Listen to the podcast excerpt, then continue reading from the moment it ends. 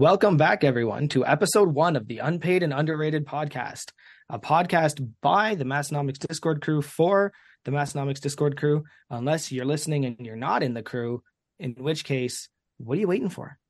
There's only three spots left. Uh, as usual, except for last week. So, as kind of usual, I am Big Joey. And I am, who has been on every episode, Big Keith. And I'm that big mofo guy. Big mofo guy. The the the uh the secret identity.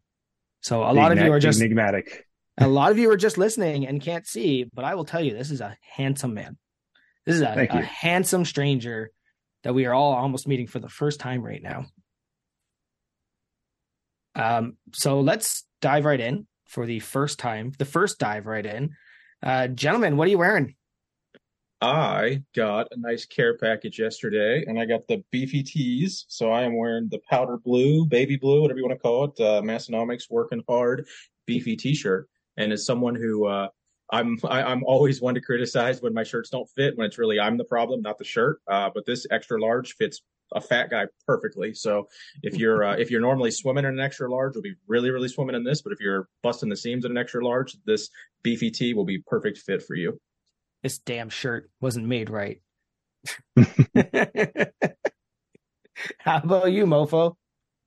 So I'm wearing the neon lift shirt. Uh, this is actually the first shirt I ever bought from Massenomics. I went back in my emails last night to see if I could figure out which shirt was the first one and made sure I wore it. Very nice. I don't have that one, and I regret not having that one. Uh, I am wearing the um the I want to say the 300th episode. Oh yeah, the, the, uh, anniversary the, shirt. Yeah, I think that was 300 of them. The, yeah, I've, someone, got, I've got the flag somewhere.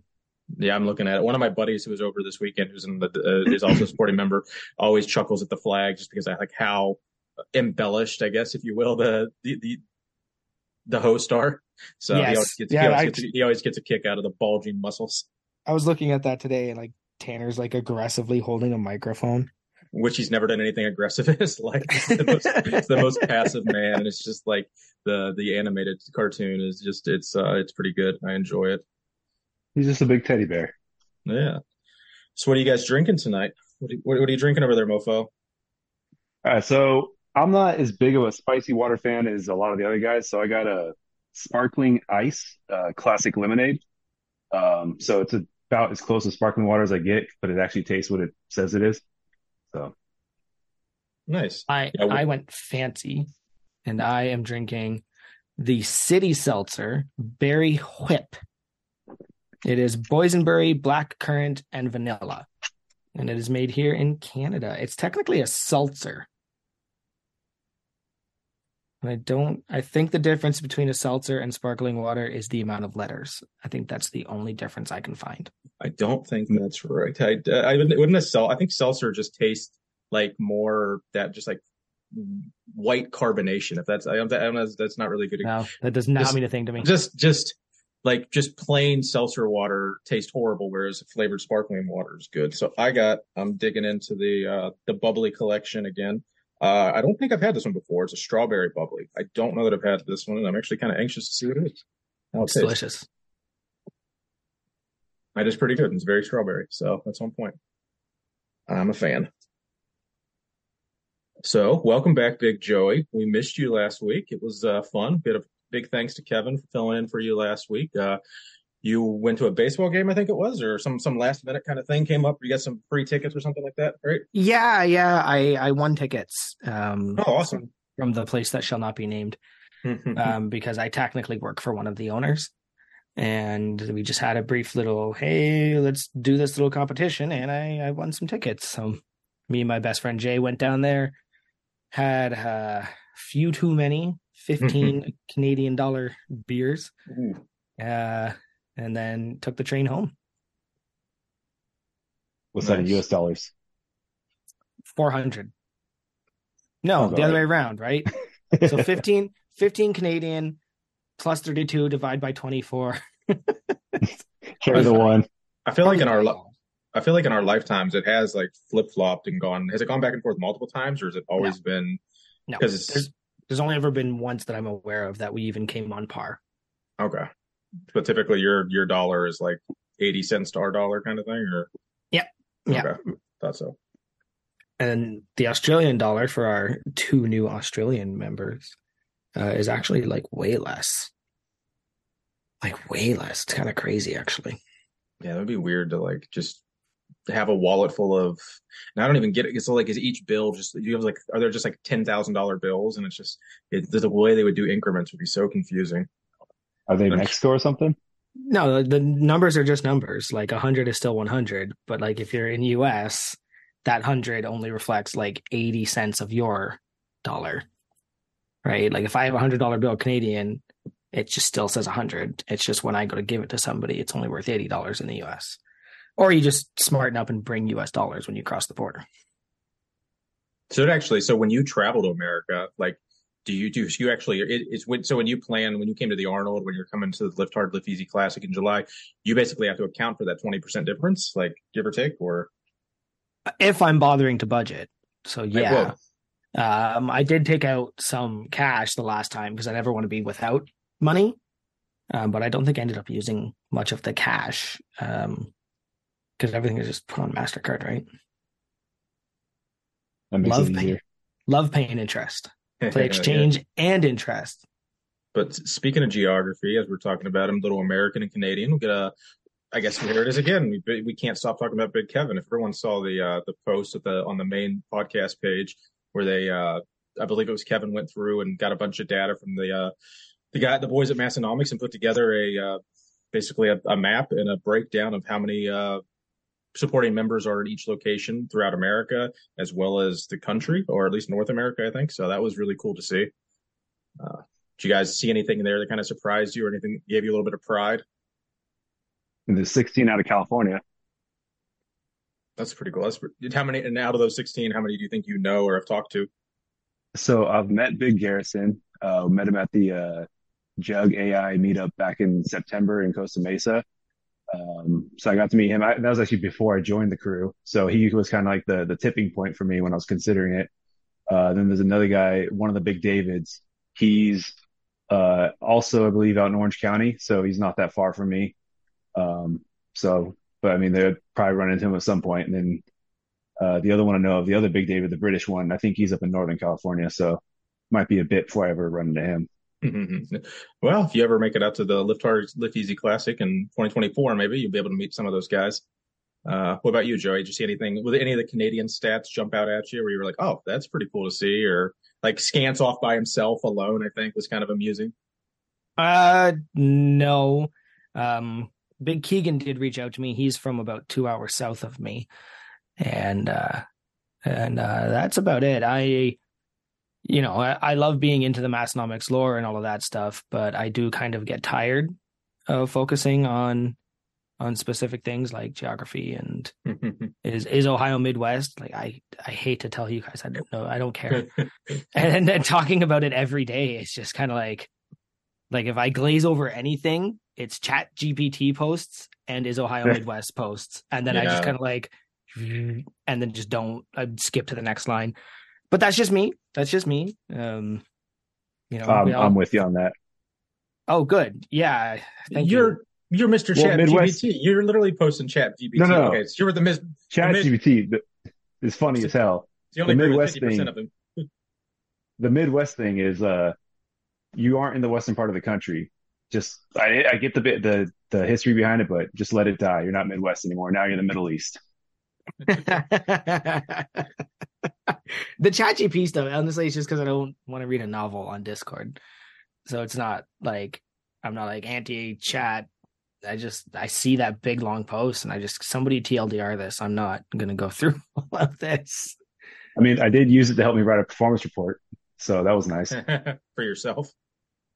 Yeah, uh, Nice. it, it I didn't I didn't go word for word, but I plugged in what I wanted.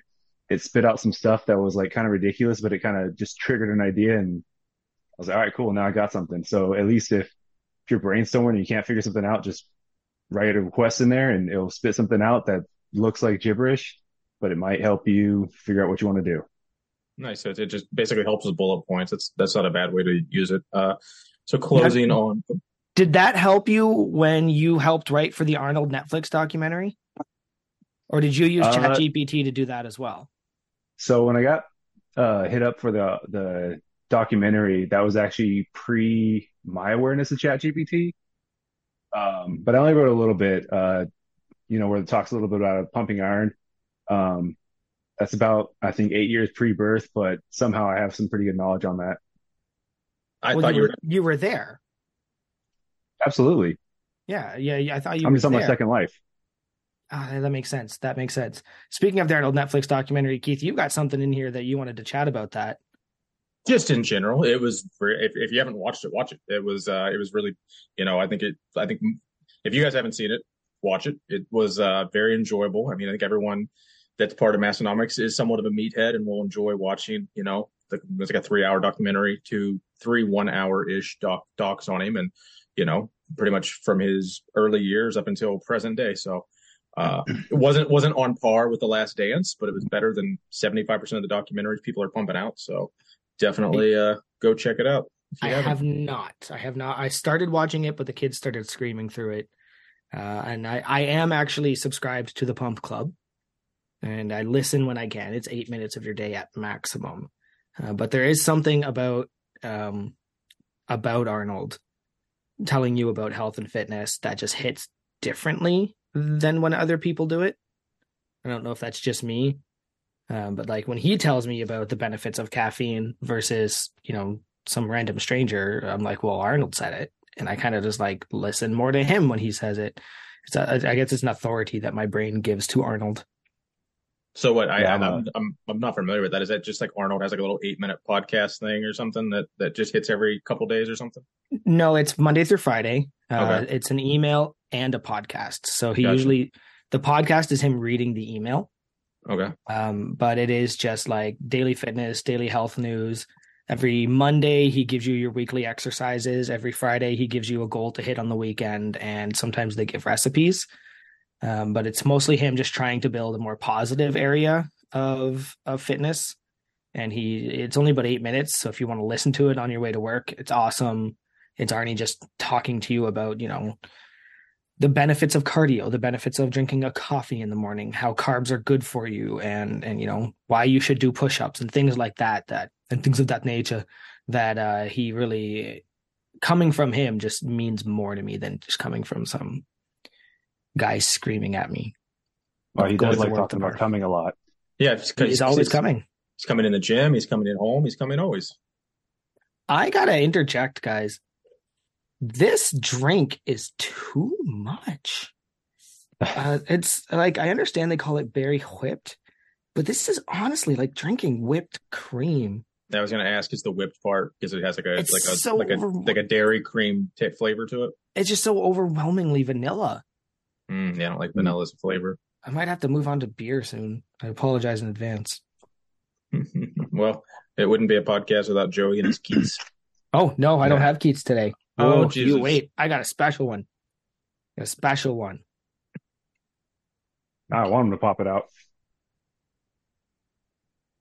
So I don't know if anyone else was excited to listen to the live recording last night, as we always do on Wednesdays. But one of the hosts pulled the rug out from under us at about you know seven thirty, eight o'clock, and so someone asked like, "Hey, is, is, is there going to be a link to the to the episode tonight?" And he's like, "Nope, we recorded a sneaky episode last week, so you're shit out of luck, basically." So that kind of uh, I don't know, I don't know about everybody else. Like I really enjoy just sitting there and.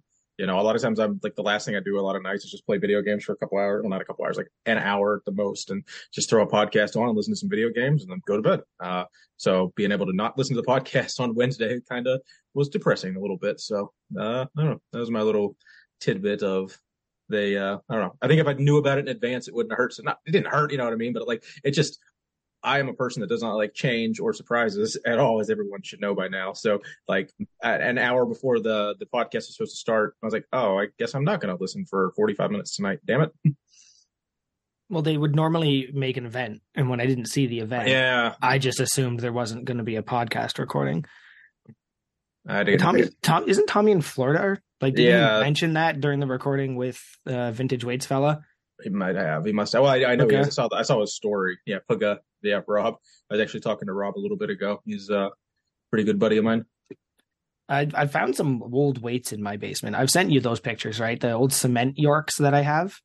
Oh, there's I, I don't I might have seen them in the store, but I don't think there's personally seen them to me. But if they're cement, they're not worth a damn thing.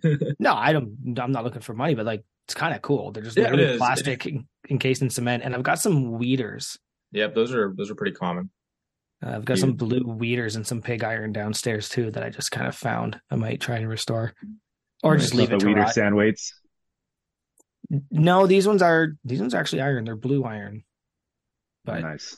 when I ended up just starting to lift in the, at the house, my dad was like, "Oh, I've got these weights," and I was like, "Well, that's not enough." So I went to go and buy some weights, but it turns out I had like a one and a half inch pig iron bar that no weights in any store fit on. so I ended up having to buy an Olympic bar. I'm calling it. I'm moving to booze. so I wanted, I wanted to harken back a little bit to the uh, geography, more or less. Uh, one little tidbit on that is so more or less like uh, let's see. I'm sorry, I'm just rambling here. Supporting members that are basically pe- people that are supporting members that are not in the Discord. I actually I didn't think that existed other than a couple people, but I met one.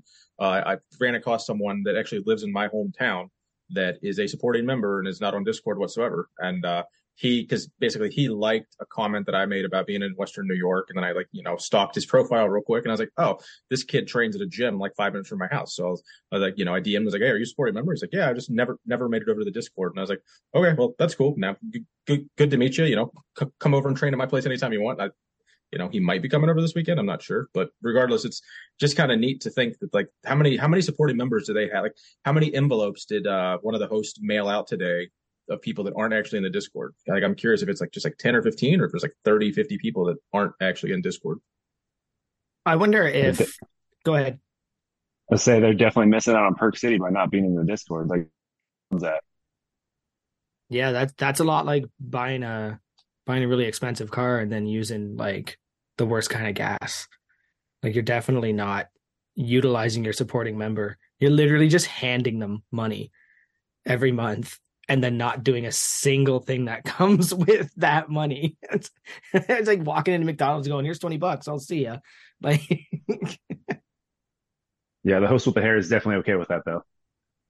Oh, for oh sure. yeah, they don't have any problem. I was doing the math just on on on who is in the Discord, and let's just say they're at the minimum. Like that's a mortgage payment a month in just supporting supporting member dues. I guess we would call that like you like dues. It's a lot of money. in some so- places it is. In some places it is. yeah, definitely not. not in, not not in uh, California, I'd imagine, unless you're living a shack. Yeah, or you bought your house over ten years ago.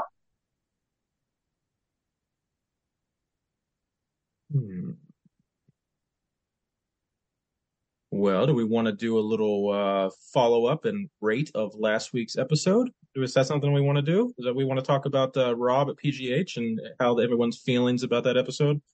It's kind of it's been a newer segment, so we're we're kind of as as listeners, uh, you're like you know as you're listening, you're like, well, these guys really don't know what they're doing, and like we're kind of figuring out as we go. It's like some segments come and go, some segments stick around. We're just uh, we're kind of druthering it out on the spot. Sure. It sounds good to me. All right. Um. All right, uh, big mofo. Do you want to go first? Absolutely. So when I was first listening to it, I was like, man, this one sounds pretty good. I don't know what to rate it though. Like, I mean, everything's pretty solid. Um, if I compare it to some of the previous episodes, you know, every episode so far has been about a five. Um, I think I definitely rate this one a five JD Power Associates awards, uh, mainly because uh, Big Rob is a Air Force vet, and you know, me being Air Force, so he's got he holds a special place in my heart. Plus the boys, you know, they do a great job every time. So absolutely solid five JD, JD Power and Associates. I Yeah. will agree. I will agree. Uh, except when you said that that um, you know, if you look at the other ones, uh, some of those were fives. I would argue that those were also fives. Um, I do want to say that I like I had one moment when they were talking about the hip leg blaster, and since I don't watch, I only listen on my way to work, and I kind of could just envision when Rob goes, "You know what? Talk amongst yourselves. I'm putting it on." To me, that's one of the funniest lines I think I've heard in a long time Um, so I'm definitely gonna have to say, with all of that and all of my druthers, um, I'm gonna actually go a little lower than I would normally go on this one. I'm gonna go with the five JD Power Associates. Solid, That's reasonable.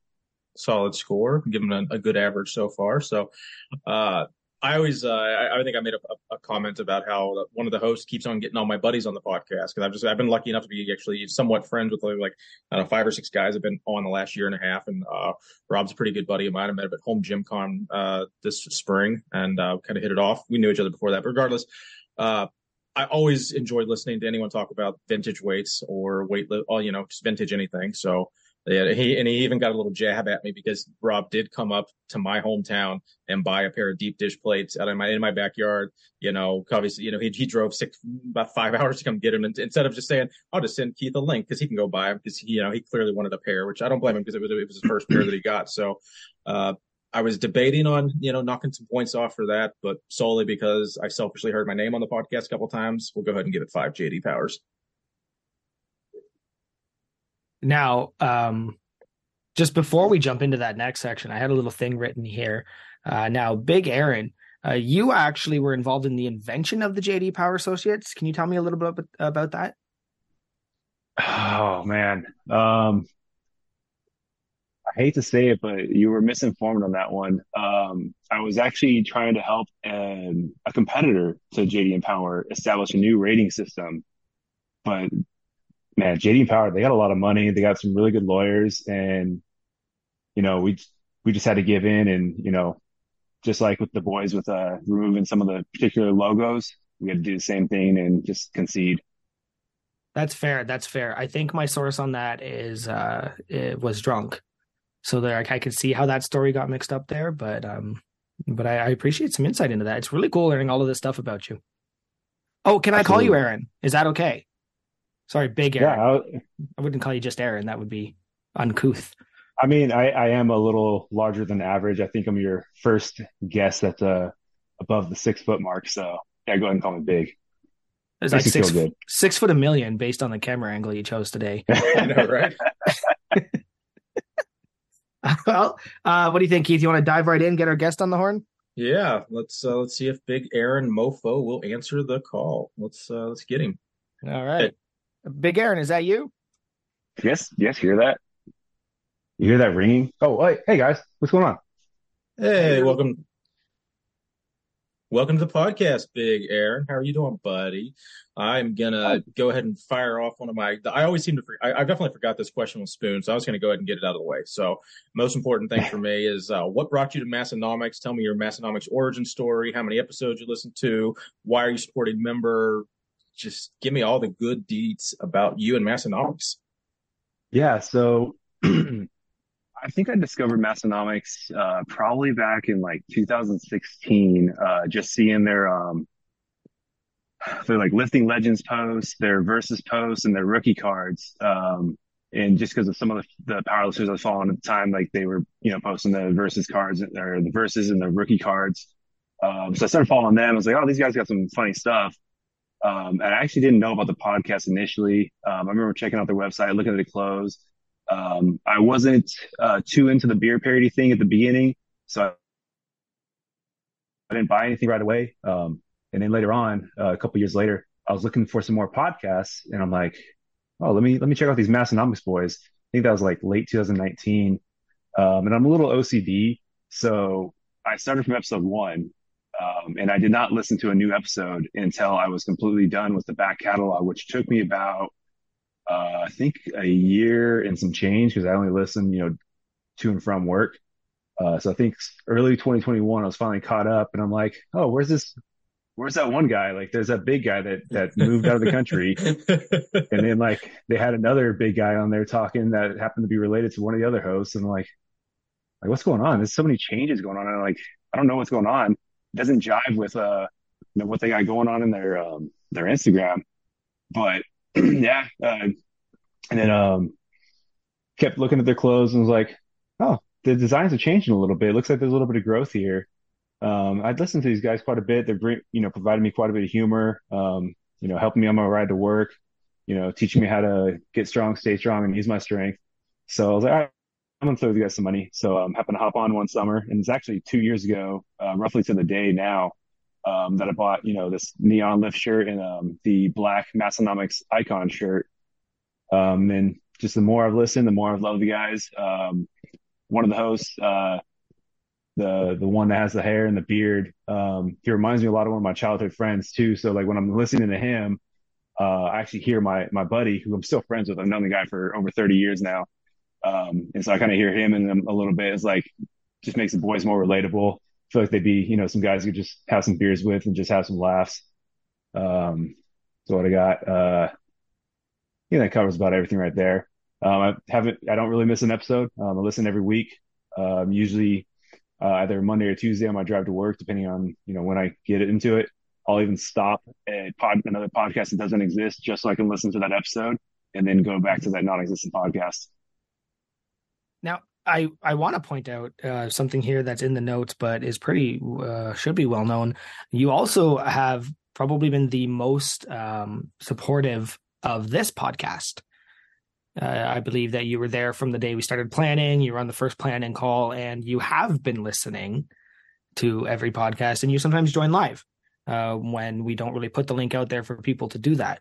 Um, so just briefly, like how are you feeling about the the growth of the unpaid and underrated crew cast? Now I gotta say from day one, um, you guys have been doing a pretty good job.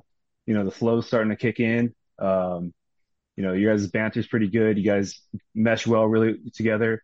I have missed one. Um, I did miss uh, Big Rich, Big Spoons episode because I had to get a haircut, you know, be being Air Force, gotta have my hair a certain way. But um other than that, I try to pop in for a few minutes just to see what's going on, but I do try not to listen to the whole thing because I want to hear it once it's actually coming out and edited. Plus, I, I also don't want to make you guys uncomfortable, like like you're being watched or anything like that. Um, so trying not to mess with the flow, but also catch it. You know, make sure you guys know that you got support out there.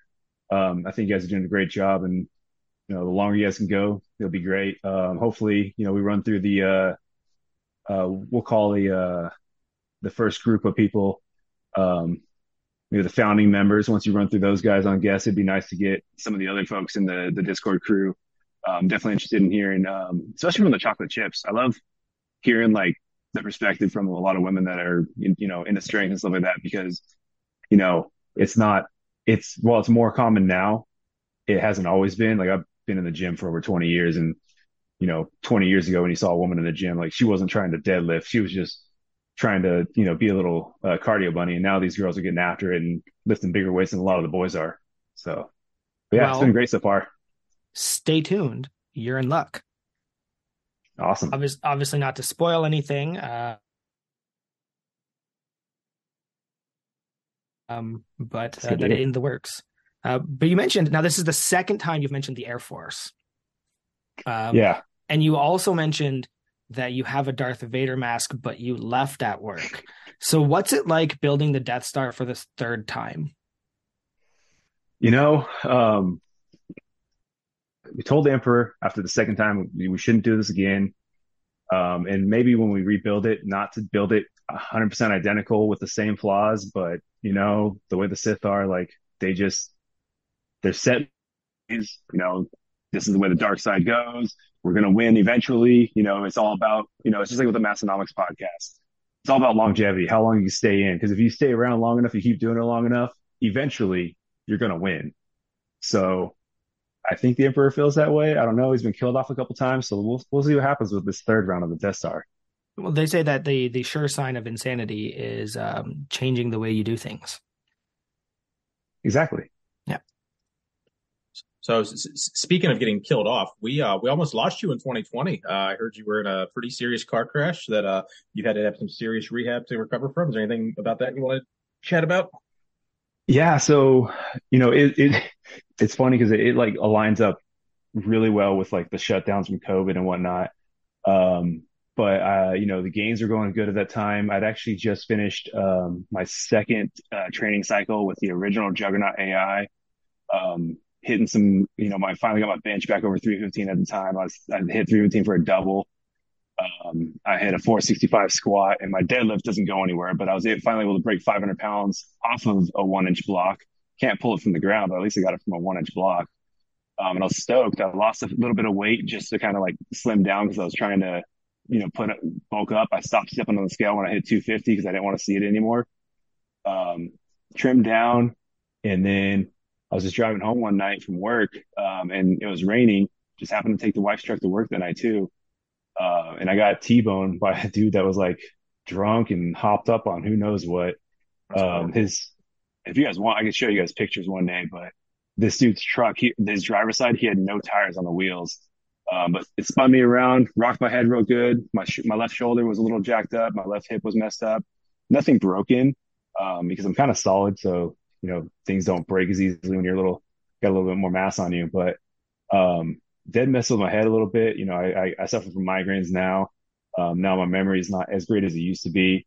Um, I would say I'm still smarter than the average bear, but that gap isn't as big as it used to be. But you know, it is what it is. And it's taken me a few years to kind of start getting comfortable with lifting heavy again. Um, I was actually pretty jazzed with um, with the garage gym competition lifts just because I, you know, was able to break a thousand pound total. Um, and and actually, I just did a RP 10 lifts a couple days ago. So you know, I hit 365 for four on deadlift with double overhand, no hook, no no chalk. Um, I hit 305 last night for five on squats, which felt good, and then I hit a 255 on bench for five. Um, felt pretty felt pretty solid. So I'm not I'm definitely not back to where I used to be, but like at least these things are coming back. So now, why no chalk? Was that more of a challenge to yourself? Do you not like I was, chalk? I was wondering that too. I was actually wondering like, that too. Like if you had said no straps, no hook grip, something like that, like I get that, but like I don't look at it as an accomplishment. I, I don't I don't know. Like oh yeah, yeah. Sorry to cut you off. Like why why no chalk? Um honestly, because I'm lazy. Uh, I don't feel like cleaning myself off afterwards. Okay, and, okay. and it is part of part of it is a challenge. Um You don't just Like, lick I've- the chalk off? Like, I mean, I is that weird? Am I Uh, the only weird one? I mean I don't have a great sense of taste, so I probably wouldn't taste what it is anyways, but Just tastes like I- I- powder. I- yeah, exactly. I like I like being able to like I, when I've never pulled like with a mixed grip. I'm always done um, double overhand either with straps or with hook grip. Um, and I actually haven't pulled hook grip in about uh, two years now. Um, but I was able to to usually get a couple reps at 405 with double overhand, no hook. I was using chalk at the time, but like I'm like my my goal is like let me see how strong I can get my grip. Let's let me see how much weight I can hold. Um, like I'm off of like uh blocks where the bar is right above your knee. I was pulling like um I think mid 500s with double overhand, um, no hook grip. So like my grip's pretty good. Just unfortunately, the rest of my body doesn't seem to like pull the deadlift correctly to you know get more weight on that because based on my size, I should be lifting a lot more than I do. But it is what it is. Did you Now, get if- your Did you get your grip from um, when you were a kid hunting crawfish and eating them raw? I heard that that was a, a thing that you had in your childhood. Uh, so it wasn't crawfish. Um, it was actually, um, uh, man, why am I drawing a blank? What those things are called? You know, those those crab-like things that are like the perfect um creature that have stayed the same for millions of years. We use their blood, their blue blood for medicine, stuff like that. Drawing a blank on the name, but Mhm. no, that, I think that's a dinosaur. Dinosaurs? Um, they are dinosaurs, man. they look just like a freaking dinosaur. someone in the Discord is gonna pop in like after this episode, like, how does he not know what that is? But yeah, the shell of those things like just really hard to crack. So like about like six, seven years old, we're sitting there just like trying to like force them Horseshoe, eventually. the horseshoe crab. yeah, horseshoe crab. Yeah, yeah, those, yeah, yeah. those suckers, man, they're delicious. Uh, they are also not platypus. Mm-hmm. No, they are not, and they are not dinosaurs, even though they've been around for a long time. That was a good callback. I'm sorry, Keith, I cut you off there. No, but just you're good. like a good segue into that Yeah. random fact, the fact that I knew about Big Aaron. Yeah, we we had a lot of uh, contributing uh, supporting members give us a lot of data that they knew about Aaron. So we really appreciate you guys reaching out to all that. So speaking of a bad memory, uh, Aaron, I, I want to ask uh, another question here. So I heard that you survived a, a really serious car crash in 2020. Yeah, so um, It was it was, it's kind of funny. It was right around like the time of the COVID shutdown. it was Um, uh, that that so- go over very well. He's messing with your That was CRS. that was uh, that was supposed to be. I don't know if that went Oh, funny or we- not. Did we cover that already? Yeah, yeah, yeah. yeah, Oh, I, I don't know if you know this, shit. but uh, Big Aaron's got little CRS there. Can't remember Can't remember shit. Nice. Shit. Yeah, you know, getting hit her head hit a few times, and then also being a little old. Yeah, memory starts going. I'm glad we can actually know cuss. it. On, I'm glad we can cuss on this episode again because last week was rough. Like uh, Jeff kind of asked us to try to keep it PG-13. I I don't think we swore at all. If we did, it might have been like shit or damn here and there. So not having that uh, restrictor on us is kind of nice. Well, not having me Honestly- around helps because I swear a lot. Yeah. That that I- might have been the reason why, but like I would say, like listening through it, it wasn't noticeable though. You guys might have noticed it, but it wasn't noticeable. Like it didn't it didn't like take anything away from it. Mhm. good good to know that it's not necessarily doesn't add or or detract. It just uh, gets Jen on her fucking case. Yeah, shit, piss, fuck, cunt, cocks like a motherfucker, tits, fuck, turd, twat. Wow. Oh, No, now now Jen has reached out, and um, our great think I gotta go factor, our great Massenomics Discord mom has said that it doesn't bother her as much as she had originally portrayed. I know. So I told her I would stop ragging on her for it on on the podcast, um, and hopefully uh, we'll see her on the podcast one day, and she can tell us all about it. Yeah, I I think we'll do a guest. we'll do a 5 p.m. recording because she's got to get to bed, but we'll definitely knock that out. No problem. now I got a fact on here that I really like. Normally, I made it a point that I was going to drop a Jim Carrey reference in every episode, but it looks like I'm not going to need to because we have the fact that you are indeed a Jim Carrey fan. So Absolutely. I would like to know what is your favorite Jim Carrey movie? Oh man. Um that's hard to pick. I agree. Like, cause I grew up on, you know, watching, like I watched The Mask like obsessively as a kid. Me too. Um, watched Ace Ventura several times. Um, Dumb and Dumber. Um, even the, you know, the new one that they did was still pretty good. Uh, I honestly though, I think it would probably have to be Ace Ventura, the first one, you know, Ace Ventura, Pet Detective. Um, strictly because the beginning of that movie, um, because I remember being like, I think when that came out in the early nineties, I was probably like seven or eight years old when that thing came out. Um, and watching this movie, he saves a dog, he delivers it to that, that woman. Um, you know, she's dressed scantily and whatnot. And she's like, Oh, I don't have any money. How can I repay you? He's like, gee, let me think. And then, you know, she does her thing. He's moving all over the place. And then he's just like, wow, I got a lot of pee. And you're, I'm just sitting there like, like that's, that's disgusting. Why, why is she, why is she doing that? And I, you know, I'll admit, like, I was probably like 32, 33 when I realized what was going on. Like, I'm like, I was like, how, how have I not realized that? Like, I, you know, I'm not, not no stranger to, you know, uh, certain activities. So, like, why did I not pick up on that? And and so I mean, we mostly discussed his comedies. How did you feel about his foray into serious acting? And I, I, I will kind of um, not not relegate, but I'll kind of make a quick comparison. Uh, a lot of the people kind of dismissed Jim Carrey's serious abilities because he started in comedy, but nobody dismisses Johnny Depp's comedy because he started in serious movies. And I think that if you look at the trajectory and reverse them, those two kind of did that. But Johnny Depp was always able to maintain his credibility. Whereas when Jim Carrey did The Truman Show, everybody said, no, no, no, that's a serious movie. He can't do that. Um, but it turned out to be incredible. Uh, so did Eternal Sunshine of the Spotless Mind. Um, you know, I think that's one of the first movies that ever make me cry like a child. Um, so like, what did you think about that kind of foray? And is, are you a fan of his at all? I mean, After I- the comedy. So I, I, I've, you know, seen the Truman Show, which I still consider Truman Show a comedy, even though the portrayal is a little bit more, but it's more just about like the, the overall theme of the movie and less like with the one-liners and things like that. Mhm. Um, I mean, uh, Eternal, Spot, uh, Eternal Sunshine of the Spotless Mind, I've only seen a couple times, so my memory on that's a little foggy. I do remember it being a good movie. Um, I, I definitely say no complaints about that. Like, I also think he was freaking hilarious in Cable Guy, even though that's not a fun, uh, serious movie, but it is a different portrayal of his comedy. A lot Love of people don't movie. like that. I forgot all about Um, that one. Yeah. And he was also in what the, the number 23, right? Yeah, number 23. That Yes, was, that was like yeah. a murder. That was- it was a very psychological thriller.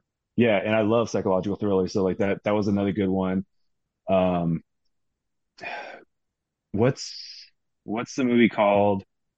Oh, um, Bruce Almighty is another funny one.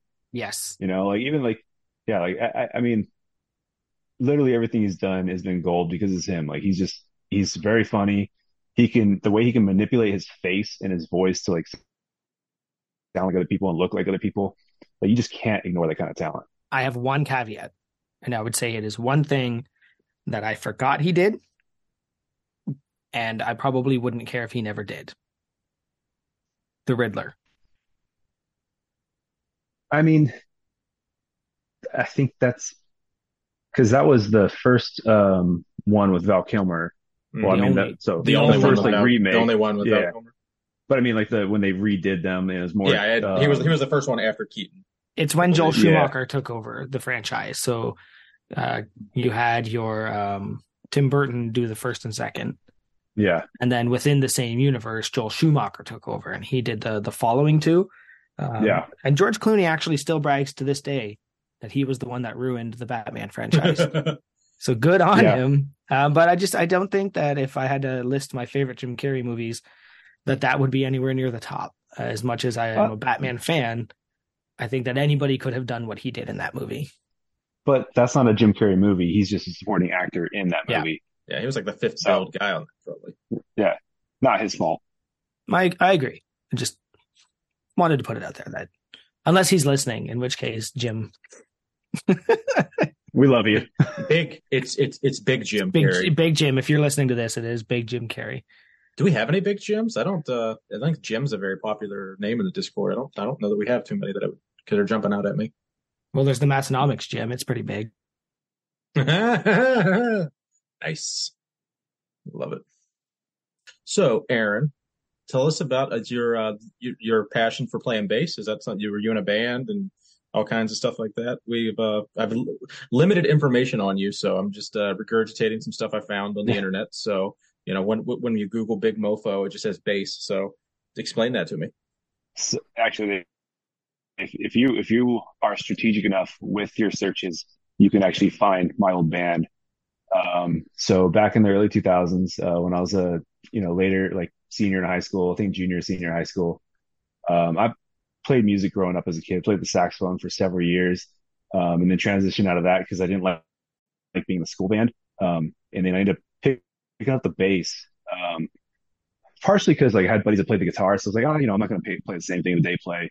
Um, and then first couple days that I had it, I ended up learning um, uh, the Pennywise song "Bro Hymn," and I was like, oh, I think I might have a knack for this. Um, started playing, ended up uh, in a auto shop class with this guy that was a guitarist trying to start a band. So we started things up, um, and he, you know, found found us a drummer, found a, a singer, um, and we actually coined a term back then called uh, opera core because of a style of singing that our singer did. He was uh like in the in the choir at school, so like he had a very large range. Um, but then you know scream and yell like crazy and whatnot. It's like when hardcore was kind of becoming a thing and like screamo was becoming a thing. Um, played several places throughout Southern California. Um, the highlight of that career was definitely playing uh, a little place called the Knitting Factory in Hollywood. You know, probably one of the best memories I have from that. Um, we didn't Is is that is that where you showed Lemmy uh, how to improve his game? Uh, no, actually, it wasn't Lemmy. It was Les Claypool. Got it. Uh, you it. know, Les Claypool was was trying to figure out how to, you know, what to do with Tommy the Cat. So um, I kind of showed him a few things and figured it out. Funny you brought that up. That's actually in there later too. That's good. That's good work. Yeah, no, it was it was a good time. Um, just differences of opinions that didn't go very far, uh, or didn't go further. You know, we did get to a point where we were getting paid for it, so that was pretty cool. But Mhm. you know, things happen, and I mean, the overall trajectory of my life wouldn't be where it's at now, so and I I have absolutely no complaints. So, just fun memories. Now I actually used to play bass and in a band. Um, sang in the band, but never played bass in the band. Uh, so because bass to me has always been uh, one of the more interesting and underrated aspects. Being a Tool fan, uh, who is Yes. heavily, they are just heavily bass driven. And the, the whole joke goes, go ahead and hum a guitar part from a Tool song, and you're guaranteed to hum a bass part. Yeah. so with exactly. that said, who is probably who is one of your favorite bassists? Oh, by far Les Claypool. Like he is a god on the bass. I know, like you know, Victor Wooten is probably more technically, technically a better player. Like, but Les Claypool, just with the range of what he has done, and the fact that Metallica told him we cannot let you join the band because you are too good. Like, Yep. come on. Like, He did. Now he ended up doing a song with them. yes, Yeah, he ended up. Was it Tuesdays Gone? I don't remember which one it was. I It was And I on the Garage Inc. It was on Garage Inc. for sure. I'm also a gigantic Les Claypool fan. Gi- like totally. Um, so I, I I'll give you that one. And one guy I've always really enjoyed, like I mentioned, Tool. So Justin Chancellor, right? Um, he's he's always been a I've been a huge fan of his. But how do you feel about Mudvayne? oh, Ryknow from Mudvayne is amazing. Because he's got that That, bonky like- bonk sound, right? The, the the annoying bonky bonk sound, but he does it for metal, like in such a good, Yeah. fun, interesting way. Uh, one of the only songs I ever learned to play was actually that intro to Dig. Yeah.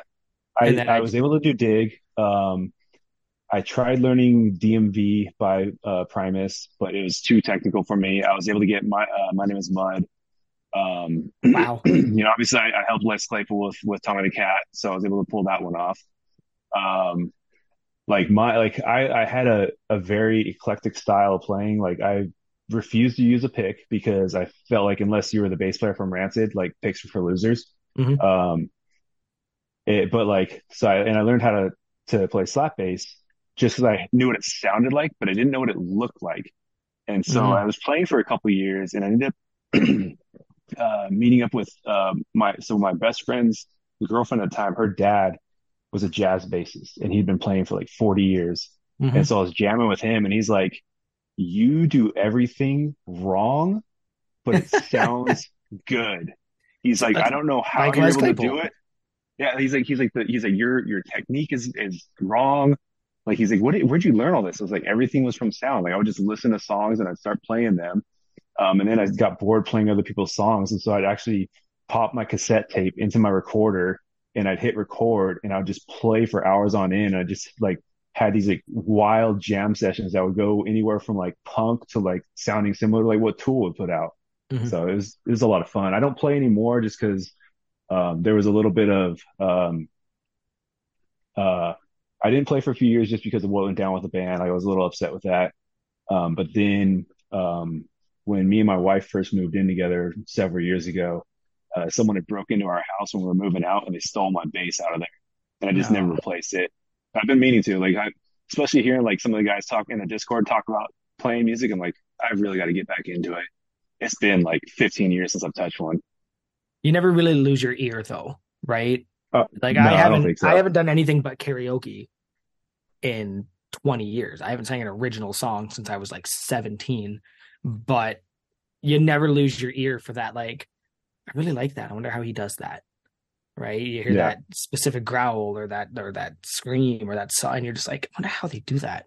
So anyway, I'm sorry, I, it's a bit of a tangent. Keith, I know your internet was a little crazy there. I kind of did it on purpose to give you time to Yeah. sort that out.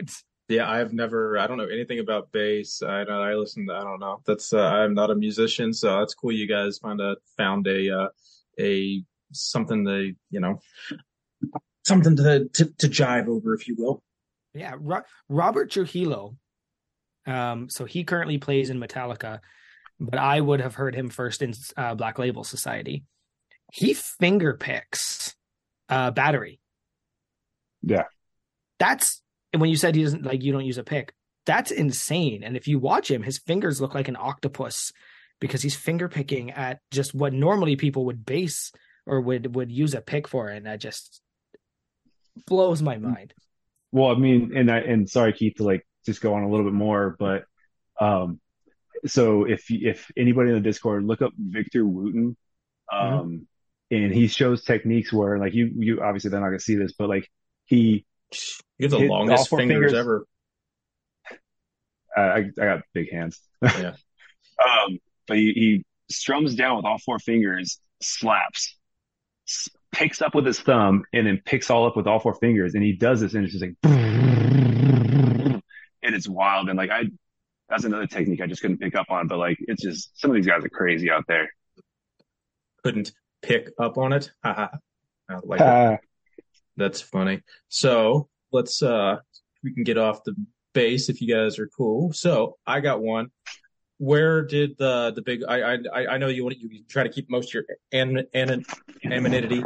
There's a word there that I can't figure out. The platypus, you know, sucked it out of my brain. But uh mofo, where where the big mofo, is there a story there that you want to get into? I know you said something about is it something band related or uh you said if we we did enough of a deep dive on Google we could figure that out. Yeah, so that also is related to the band. Um, there was, so it, it, I won't say my last name, but it's partially related to my last name. Um, and some of you guys might have seen like uh, my YouTube link. You'll see a, part of my last name in there. But um, so the mofo part is a it's a combination. It's like it's so uh, my the the nickname is Mofo Fernando. Fernando's not my last name, so don't go googling that. But um, so it's Mofo Fernando's a nickname that I got from my drummer, and basically I did what every you know 18, 19 year old does when they get a girlfriend and disappear.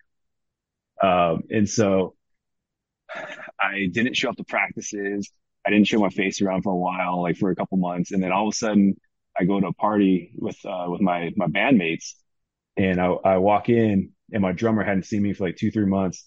And he's just like, motherfucking Fernando. And I'm like, what's up? And then, you know, from then on, he started calling me that. He actually made me a MySpace account with that name um, without me, without That's me awesome. knowing about it. And Oh, then like, great. and so like that just kind of grew from there. So people just started calling me that. And then, you know, I just, I carried it on. I, I've always thought it's funny. And like, it's just, it, it derives from me just disappearing, which I do have a tendency to do. Like, uh, the, one of the things with, um, some of the people probably know, you know, with uh, ADD and whatnot, um, there's an issue with uh, object permanence. So Mhm. sometimes when you don't see something for a while, you kind of forget, forget it exists. Uh, and so that I have a tendency to do that. Good, good, good to know. So it, it's nothing motorcycle related, as uh, as as one of the hosts might have implied it to be. yeah, he he he did say big moto guy. Like I was, I, I've never been into motocross. Um, motorcycles scare me because I've seen too many people wreck on them. So yeah, not into the motos. What about dudes? Are, are are you into dudes? And is it a gender fluid term? That's a little little little harkening back. So you guys might someone I, I was not that, that that wasn't a jab. That was a there was there was an underlying story there. You guys can can get into if you want. that yeah, that was me. Uh, I was I was actually hoping you weren't going to bring this one up because Uh-oh. no, it's it's it's a little more political than I like to get sometimes. Um, but I guess uh, Eric, eh, do you want to explain what happened and why I, I was such a silly goose for no reason? Do do I? I don't know. If I'm, I'm. I, you know, there goes that CRS. I might not Yep. even remember what All that right, was about. I got you, brother. So I guess um, you had said in passing that yeah, you call everybody dude, and Oh yeah. you said dude is a um, a gender neutral term, and I said, well, if that's true, do you fuck a lot of dudes? Because and the laughed reason so I at that. do that is because it really tests how gender neutral you think that phrase is. Because a lot of I the mean- times when a guy says something like, "Oh, dude's a gender neutral term," I go, "Yeah, yeah, yeah, yeah, fuck a lot of dudes," and you can immediately see them go, "No," and then you kind of go, "Yeah, it's not that neutral, is it?" Um, for no other reason than just like bugging people. Uh, in the Oh, yeah, I- like to I'm- No, you went with it, and it was flawless. I'm here for it. It- yeah, I'm here for it. Like, I mean, I call my wife dude all the time, and she calls me dude. Like, eh, um, well, she does it like a little facetiously because my my son says dude a lot too. Yeah, But like, yeah, like, man, dude, I'm in California. Like, we're we're okay with everything, man. Yeah. I know. I was just, no, I there's, like there's no hate people. here. I just like to tease people sometimes and kind of when they say something, just go, all right, I'm going to test you on that a little bit. Oh, Um, I, I steer into the skate every time. Yeah, good. That's fantastic. Uh, Keith, what is our next segment? I am I'm lost here. I think it's time for Joey's silly question of the week because this is always one of my uh, it's my second favorite probably of the. So I, I do enjoy when when the guest turns around and asks us some stuff, but the silly question is been uh, it's been a hit. I think it's been the talk of the Discord for the most part. It, it's definitely one of the it when there's banter and stuff. Like I feel that most people kind of because everyone likes to answer questions. So that mm-hmm. that's why we that's why we like the last segment because people ask us stuff. So I think people in the Discord get to kind of be like, oh, the silly question. How would I answer that? You know. So let's. uh Do you have one lined up this week? And well, actually, first, do you want to answer mine from last week or have any uh rate how silly mine was? um. I did think of yours, and the answer to your um, if you could eat anything that was neutral right? Uh, what would it be? It would it. So, see, my problem is, I don't count macros yeah. and calories, and if I want a beer, I'll drink a beer. Like, I'm not on a diet. I eat, and that's my diet, right? Because I'm not here to look any certain way. So, like, I find it hard to answer that. But I think that if there was something that I could eat all the time with no negative, um, negative benefits, negative consequences, it would be chicken yeah. wings. I would eat chicken wings one meal a day every day for the rest of my life if I didn't think it would kill me. So that's that, that's a good question. That's a good answer because it actually allows us to steal one more segment from the other podcast: drums or flats. Both. I would get bored eating one or the either. So I'm I'm drum all the way. I hate flats. I think they're weird. I hate like I hate that there's extra bone. I don't know. There's something that's more carnivore about it that I just don't dig. I don't know. I yeah, you gotta you gotta crack those bones apart and, and eat between. Well, it, and, and it's more it, it's it's more chicken breast almost. So it's like it's if I want if, if I want a big piece of juicy, juicy chicken, I'm gonna make you know chicken breast. I don't. I would, that's why I like the drums because it's like it's 80 percent breading and just a little bit of chicken. So it's clearly not as much protein, I would imagine, but it just tastes better. You get more of that just that that burnt flaky skin that I that's the more enjoyable part of a chicken wing. So, what about you, Mofo? Flats or uh, drums? So I am the odd man out in this, and probably the entire crew. Uh, I'm about the flavored chicken nuggies. yeah, buddy, toss nuggies. I, I don't like fighting for my food. You know, I, am not a hunter gatherer. like, I'm all about efficiency. Like, and I can I can eat more of the, you know, the boneless fake wings uh, than I could, you know, fighting through a, a drum or a flat. If I were to pick one, it definitely would be, it'd probably be the drum as well. Um, which I actually didn't know until recently, until actually the discussion in the Discord crew that the drum was a drumette portion of the wing. I thought they were just legs and they were just calling them chicken wings. Hmm. Yeah, I did, well, didn't. But you know the secret to eating eating the thigh, right? No. No. So you you twist one end, okay, and then you use your fingers and you push down, and it essentially separates all the meat from the flat and turns it into a drum, and then you can actually just pop it out. Yeah, but if in the time that I've done that, I could put down like four boneless, like wings. four tendies. Absolutely, absolutely. No, I, and it's like I understand that chicken wings are mostly just a conduit for hot sauce, right? Like I could just genuinely just eat hot sauce on my cauliflower bites or something and get away with it, but ultimately I just enjoy chicken wings, and it's because my mom worked in a chicken wing bar for like my entire childhood. So, and there were days where I was really young and I couldn't afford lunch or couldn't, you know, like when I was just kind of on my own at first, I could go to my mom and get chicken wings. Or, you know, when I was 12 or 13 and uh, the treat for dinner if my mom happened to finish work early was chicken wings. So I guess I might have a, a mental association as well, but also just love greasy, hot, spicy as you can make them, burn my face off chicken wings. So I got one more follow up. Sorry to kind of hijack your chili question this week with a follow up from last week, but okay. So as your uh, vegetable that goes, you know, er, chicken wings where I when I grew up always came with celery. I've gone to mm-hmm. places mm-hmm. where they serve it with like carrot sticks. I've gone to places where you have to pay an extra four dollars to get two pieces of celery. What is like a Canadian? What, what's the Canadian chicken wing kind of come with? Is it would it be the same as American? Carrots and celery. Yeah, okay. it's carrots and celery. Sometimes you get cucumbers and you know solid argument that cucumbers are more delicious than all of them but Usually it's it's carrot sticks and the one place I go to has this nice dill dip where it's um tossed with dill. It's like it's not ranch because personally I don't really eat ranch, which I know based on last week is blasphemous. um, but they have a dill dip that's like dill and onion and and amazing. Shout out to Firths for you know having some decent wings and some decent stuff. But it's just just carrots and celery, man.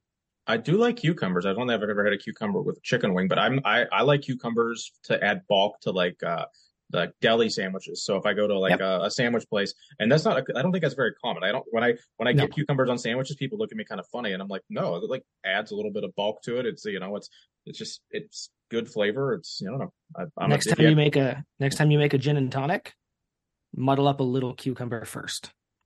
It'll blow your mind because hmm. the cucumber will interact with that gin, which has the juniper and all that in it, and it'll just absolutely change the flavor of that drink because most people use limes, but I started throwing cucumbers in there because cucumbers are much more refreshing.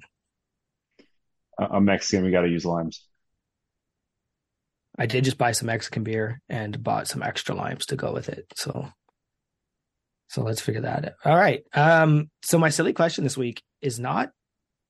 I'm worried it's not that silly, but I'm also worried. I'm also sure that it's going to get some confusing answers. nice. I, like I always it. like that. Yeah, let's hit it. All right. Um, tell me about your favorite tree. Okay, I got one. So I have my parents' house when I so I lived in the same house till I was like 12, and then I moved and lived to another house when I was so I was like 22 or something. So at that second house, I would have been 12 or 13, and I actually like carved my initials into this big ass tree and oh, my dad was so pissed. And I'm talking like it's like like a huge K and a huge H, at least 12 inch, you know, a foot and a half or so tall, foot and a half wide.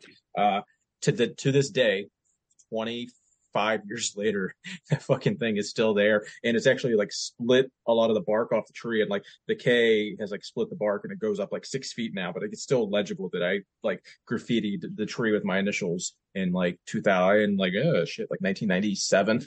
So uh, that is my favorite tree. And that's the story behind it. Good answer. Aaron? Um, so the confusion that I got there is like, are you talking about a single specific tree or a type of tree? Because that will net two different answers. Brothers. I'd love to hear both. I'd love to hear both. All right. Well, druthers, I'd assume that you're talking about a specific tree. Um, so I haven't grown up in an area that has a lot of trees. Like we got a lot of palm trees out in California. Um, and depending, you know, if you were to drive across from north to south, south to north, whatever, there's just so much different types of like foliage, landscape, whatever. Um, so favorite tree particular is this palm tree. I don't remember what kind of palm tree it was, but it was in my front yard, uh, at my old house and it just popped up out of nowhere. Like we didn't, we didn't plant it there. Um, we didn't like the, it didn't see a bulb just all of a sudden show up there. Um, just one day, like there's this one foot palm tree sticking out of the ground. I was like, where did that come from? And it was like probably like I lived in that house for about seven years. Um, and it was probably like, uh, maybe two years into living there. And I was like, you know what? I'm to leave it. And so I just let it grow and grow. And then I decided I was to try to kill it and I couldn't kill it. And I tried several times. I was like, nope, this guy's staying here. Um, and I do, I don't remember what, like I said, I don't remember what specific type it was, but it is a type that grows to be about 30 feet tall. So the new owners are going to be surprised in a few years when that thing just sprouts up like crazy if they didn't take it out. So how hard did you try to kill this tree that you couldn't succeed? Are you out there with like a tiny little hatchet just chipping away at it, or did you like drive some uh, pennies into it, or how did you attempt so, to kill this tree? So a couple times I tried to dig it out. Um, I contrary to like what I look like and what some of my heritage is, I'm not that great with physical labor. Um, and like digging with shovels, terrible, like just not great with it. So I tried digging it out once and I gave up. Um, I cut every branch off of it and I was just like stabbing it. Um, you know, I th- actually I tried digging it out twice. Um, the last time I got it like halfway uprooted and like, but then I was like, you know what? I've spent five hours doing this. Um, I'm just gonna leave it, and I just left it, let it do its thing. I trimmed the the branches down to like get out of my way when I was cutting the grass, but that was about it. That tree outlasted you. Well, I mean, I'm much older than it, but I gave up. I let it live. Well, I meant in that fight. Like yeah, like in that fight to uproot it, it was you were just like, nah, between the my desire to have you gone and my desire to continue doing this. Well, I mean, just like the Empire with the, the Death Star for the third time, I could always go back and try again. Yes, yes. But the other part of that question, or the other answer for that question, um, I love redwoods. Uh, going up to the redwood forest is so amazing. Seeing those, mm. you know, 200, 300 feet foot tall trees that have been around for centuries. Like those things are insane. Like they just, yeah, it, never the smell is amazing. Yeah. Um, they look so cool. Like the ones that they got, there's a, there's, uh, there's one or a couple of them they carved out so you can drive through them. But granted, it's meant for a smaller car. So when I had a rental, I was renting a big old expedition. Um, and it was too big to fit through there, but still it's, it's cool to see those trees. Those, those things are amazing. Yes. Uh, so I, interestingly, of all the places in that in the US that I've been to, I have been to California. And we did go up to the the Golden Gate Bridge there, and I believe there's some redwoods off to the side of that. Yeah, the the one I'm talking about is more is further north, um, like Humboldt um, area, which is right on the border of Oregon, I believe. Okay. Um, but yeah, there's I, I know it extends further down though. Okay, that's the closest I've ever been to a redwood. I've haven't been out west, uh, even in Canada, that much. Uh, so yeah, I that's my silly question of the week. Um, I would answer it. Uh, I'll give you a brief answer. It does stem from a tree that I love, and um, it's uh, this place called the Royal Botanical Gardens here uh, near where I live, which is a conservatory, but as well as a garden. And they have what's called the Mediterranean Gardens. And you can walk uh, around, and they have all these like plants and trees from all over the world. And I've been going there since I was essentially my son's age my dad would take me. And it, it is a membership place. You can buy memberships at different varying levels, contributing. Uh, in fact, it is there because it was a um, a Canadian gift to the Queen. So if you ever want to look it up, it is one of the most gorgeous places if you like plants and trees. And there was always a eucalyptus tree up in the one corner of the Mediterranean Mediterranean garden near the birds of paradise. They have this big 30 foot tall bird of paradise uh, and they had a eucalyptus tree. And every time I would go there, and I don't know if you guys ever do this, uh, have you ever smelled trees? I might be psychotic, but sometimes you just walk up and you do one of these, give a quick clap onto the leaves, and the distress will send out the smell of that tree. And eucalyptus obviously smells like mint, but I would do that every time I went for 30 years. And then one day, probably after COVID, when everything kind of opened back up, I went in and that tree was gone. No. And it got me thinking at how like weird it is for a human to notice the absence of a tree. And not because it provided shade, not because it provided food, but just its mere presence was gone. Um, and I ended up writing a letter and talking to the um, the main I, w- I want to call gardener, but there's an, an arborist. Ar- ar- arborist. Yeah, we have a couple of yeah. them in the and they told me that it got some rot during COVID, so it had to come down. But they did replace it with a baby eucalyptus. So it's really cool now that I also get to have my son grow up with the son of that's, that tree. That's actually really cool. I can I appreciate that story a lot. The whole I don't even how much of the tree do you think it is versus just you did something for 30 years. I mean, you could do anything for 30 years. You could touch a telephone pole for 30 years, and I think you'd still have an emotional relationship with that telephone pole. Like so, yep. I can I can relate. I'm a very habitual OCD person, so having anything you do for more than a couple mm-hmm. years, I that's that's it's, everyone should have something like that in their life. Yeah. Uh, but favorite type of tree would be the Japanese maple. Damn, those things. There's a Chinese maple. The red maple that are a little short, but they grow wild. And if the sun shines through them, it just turns everything blood red.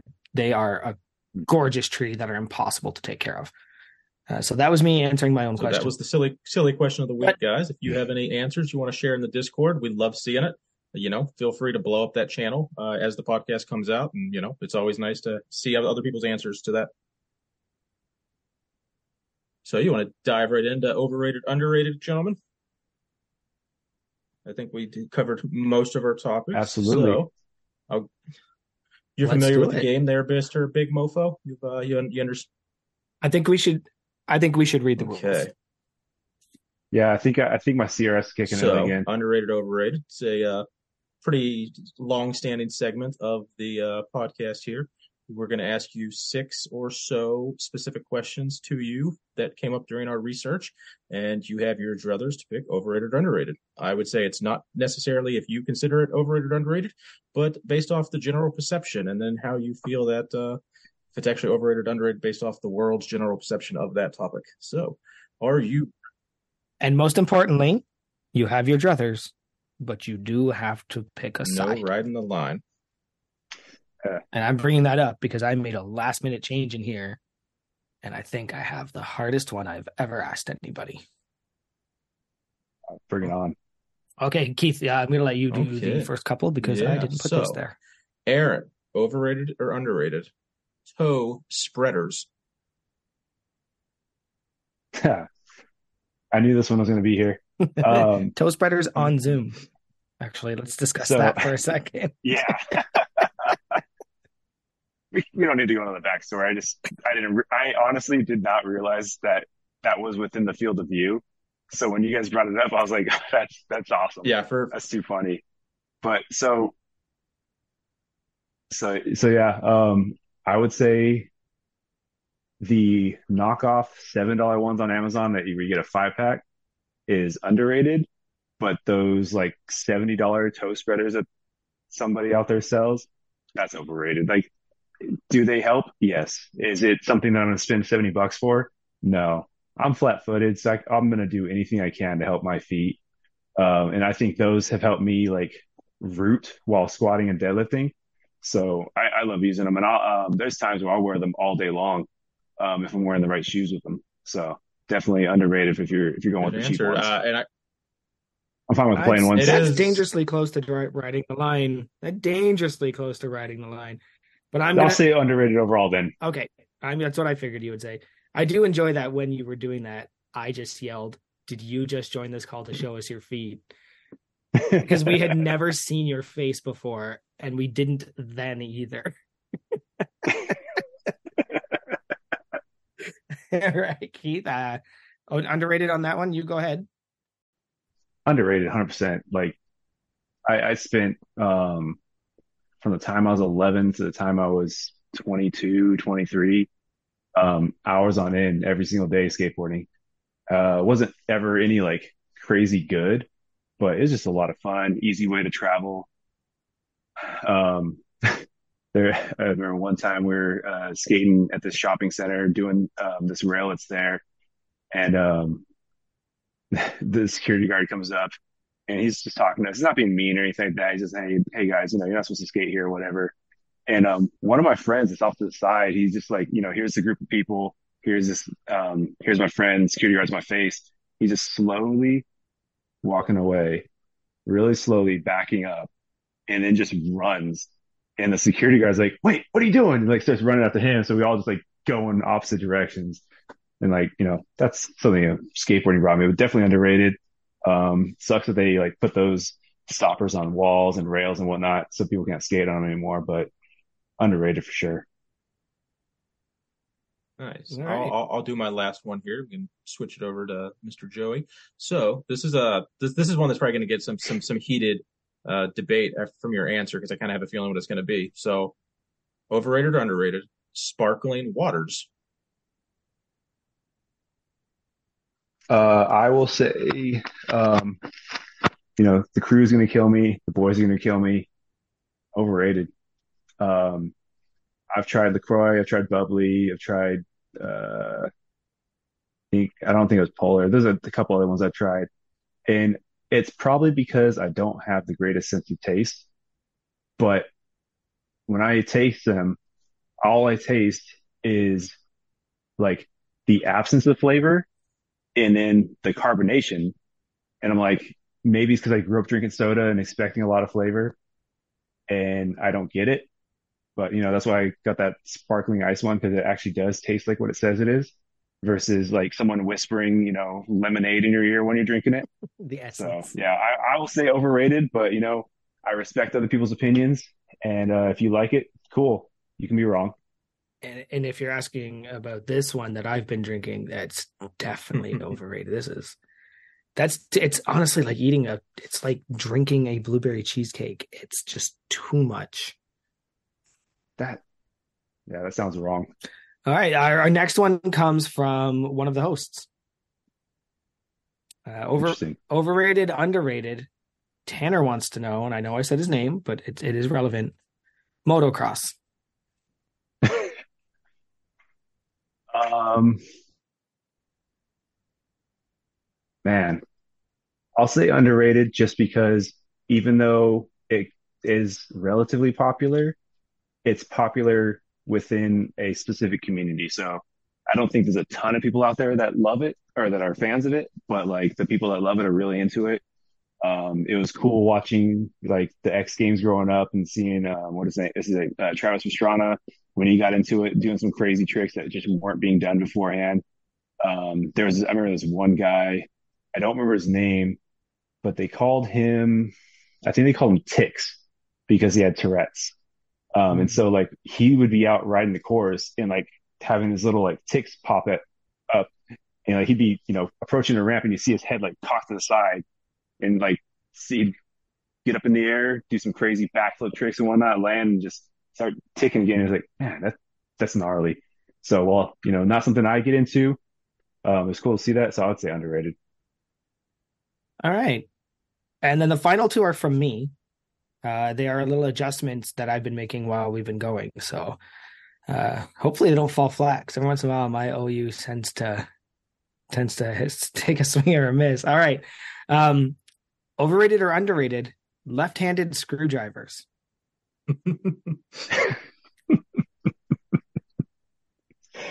Well, obviously, you know I'm left-handed. Um, is that a thing? Like, No, God, no, they're a screwdriver. They're just ambidextrous. but- But it, it wouldn't surprise Originally, me it if it said- overrated, underrated, being left-handed, and I'm like, that's not funny.